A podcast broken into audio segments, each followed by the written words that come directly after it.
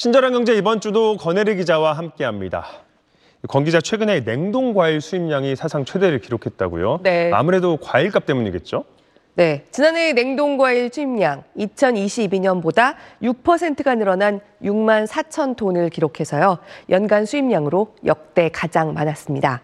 아무래도 수입 과일 중에서도 냉동은 상대적으로 저렴하긴 하지만 신선하다든가 고급이라는 느낌은 좀 덜 주게 마련인데요.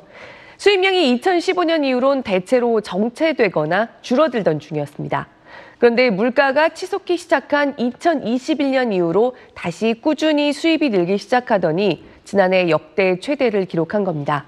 역시 물가, 그 중에서도 특히 커진 먹거리 물가 부담이 반영됐다고 할 수 있습니다. 한국농촌경제연구원 농업관측센터가 소비자들에게 조사해 봤더니요. 너무 비싸진 국산 과일을 대체해서 사 먹는 냉동 과일로는 블루베리와 망고가 가장 인기가 좋았습니다. 냉동 과일 수요의 절반 이상을 이 두 과일이 차지했습니다. 냉동 과일은 맛에 대한 만족도는 좀 떨어졌지만 역시 가격에 대한 만족도가 높았습니다. 올해도 냉동 과일은 계속 수입량이 늘어서 다시 한번 역대 최대를 기록할 가능성이 크다는 전망입니다. 특히 망고 같은 냉동 열대 과일 수입량도 늘어날 걸로 보이지만요. 우리나라와 기후가 비슷한 온대 과일을 비롯한 수입량이 연평균 3% 정도씩 늘어날 것 같다는 전망이 나왔습니다.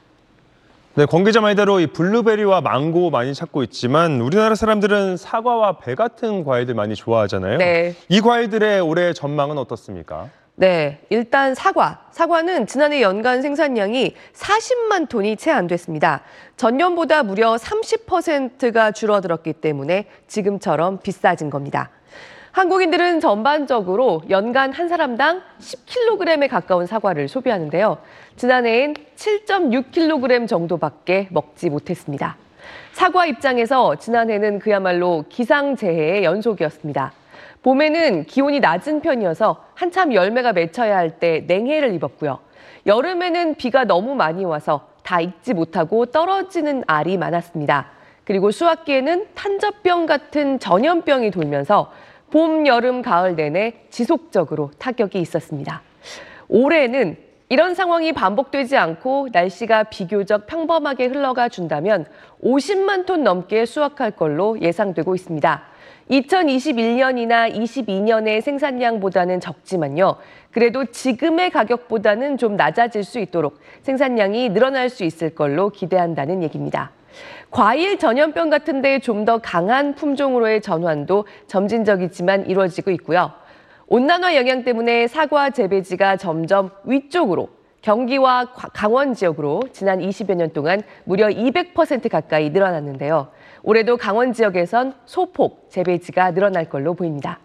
하지만 사과 재배 전체 면적은 장기적으로는 줄어드는 추세입니다. 그래서 지난해 같은 기상재해 상황이 아니더라도 수확량이 조금씩 줄어들 걸로 보여서요.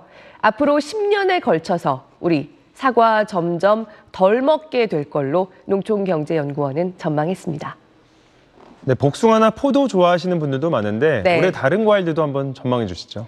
네, 흔히 말하는 우리나라의 6대 과일, 지난해 통틀어서 16% 정도 생산량이 줄었던 걸로 봅니다. 사과와 배, 복숭아, 단감이 보시는 것처럼 크게 줄었고요. 포도와 귤은 큰 차이는 없었습니다. 귤도 지난해 날씨 피해는 입었지만요. 귤은 하우스 재배가 워낙 잘 돼서 생산량을 거의 유지할 수 있었던 겁니다. 올해는 다른 과일들도 사과처럼 대체로 수확량이 회복되길 기대하고 있습니다.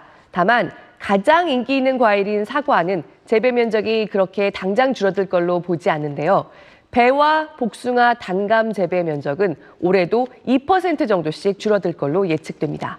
날씨가 온화하게 흘러가 준다고 해도 이들 과일 생산량은 지난해보다는 늘겠지만 장기적으로는 좀 정체되거나 서서히 줄어들 걸로 본다는 겁니다. 특히 수출 수요가 늘어나고 있는 달고 아삭한 우리 배 생산량이 줄어드는 추세가 뚜렷합니다.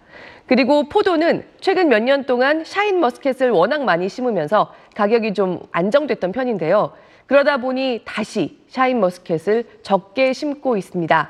장기적으로는 포도 가격에 영향을 미칠 걸로 보입니다. 네, 권 기자 잘 들었습니다.